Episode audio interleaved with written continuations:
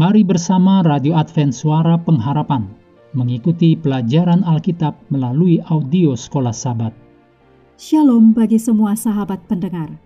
Kabar baik bahwa kisah dan kesaksian terkait siaran dan pelayanan AWR Indonesia kini dapat diikuti secara berkala, baik melalui siaran harian Radio Advent Suara Pengharapan setiap minggu kedua dan keempat juga melalui YouTube dan Facebook AWR Indonesia.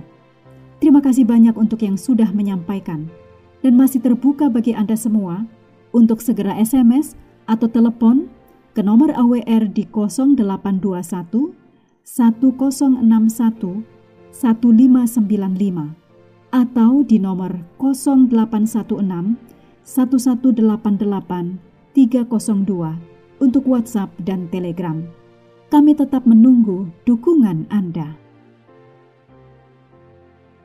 Selanjutnya kita masuk untuk pelajaran 1 Agustus, judulnya Kombinasi Ilahi Manusia. Mari kita mulai dengan doa singkat yang didasarkan dari Yakobus 1 ayat 12.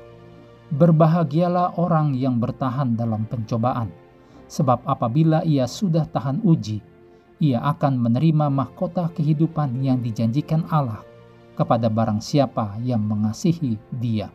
Amin.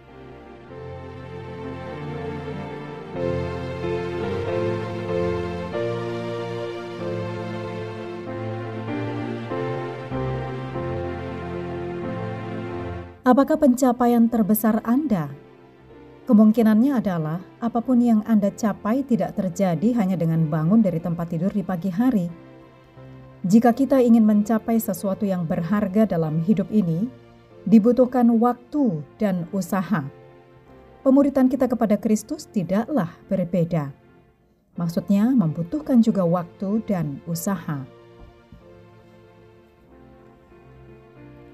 Mari kita baca Kolose 1 ayat 28 dan 29. Dialah yang kami beritakan, apabila tiap-tiap orang kami nasihati dan tiap-tiap orang kami ajari dalam segala hikmat, untuk memimpin tiap-tiap orang kepada kesempurnaan dalam Kristus.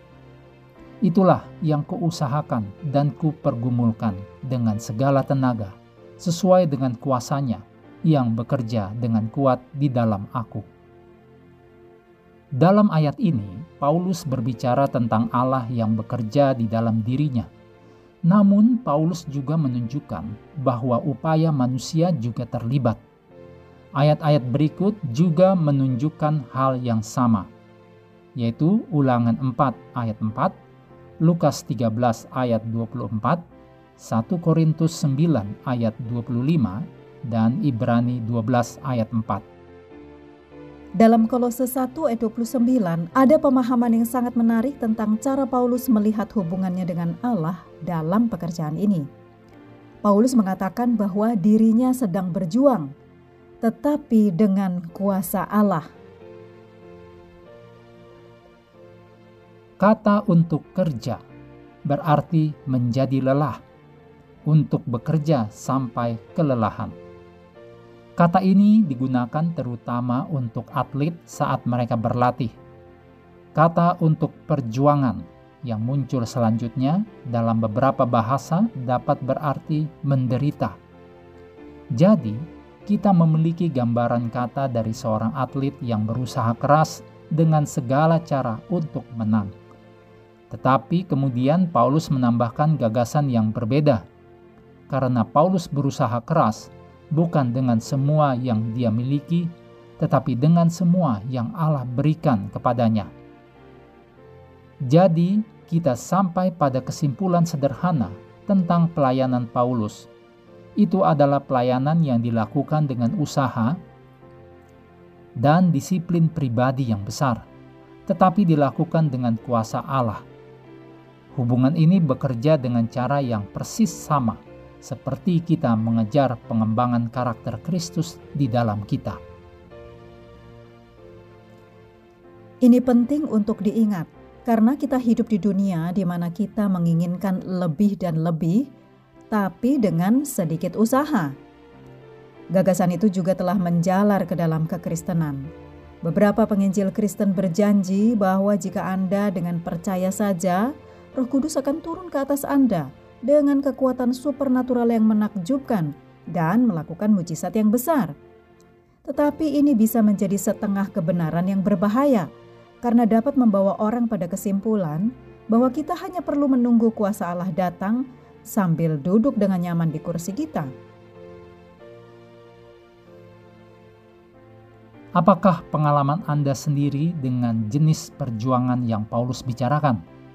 Hal-hal apakah yang telah Allah letakkan di hati Anda yang sedang Anda perjuangkan? Bagaimanakah Anda bisa belajar untuk menyerah pada kehendak Allah? Mengakhiri pelajaran hari ini, mari kita kembali kepada ayat hafalan kita, Kolose 1 ayat 29. Itulah yang kuusahakan dan kupergumulkan dengan segala tenaga sesuai dengan kuasanya, yang bekerja dengan kuat di dalam aku. Hendaklah kita terus tekun mengambil waktu bersekutu dengan Tuhan setiap hari bersama dengan seluruh anggota keluarga. Baik melalui renungan harian, pelajaran sekolah sahabat, juga bacaan Alkitab sedunia, percayalah kepada nabi-nabinya. Yang untuk hari ini melanjutkan dari Yosua pasal 13. Tuhan memberkati kita semua. thank you